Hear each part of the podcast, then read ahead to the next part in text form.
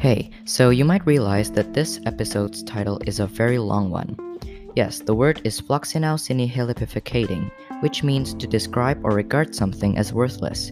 Anyways, the topic for this very short episode is all about long words. Now, as you can see, English is filled with many words that seem to be made for making jokes. These words have meanings, although it might seem weird or arbitrary at first.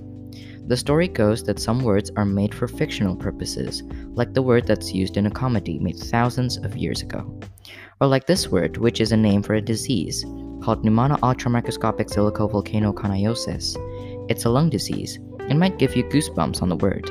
The word was successfully spelled by Akash Vukoti, a kid who's competed in lots of spelling bee competitions, including the infamous Scripps National Spelling Bee.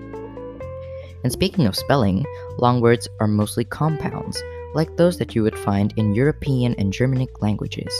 For example, the longest word in the German language, Kraftfahrzeughaftpflichtversicherung, which is a compound from Kraftfahrzeug, meaning motor vehicle, and Haftpflichtversicherung, meaning liability insurance.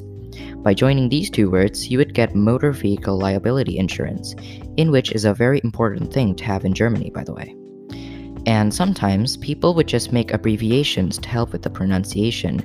The word Kraftfahrzeug in German is usually abbreviated as KFZ, or the word Postleitzahl, abbreviated as PLZ, which literally means postal number.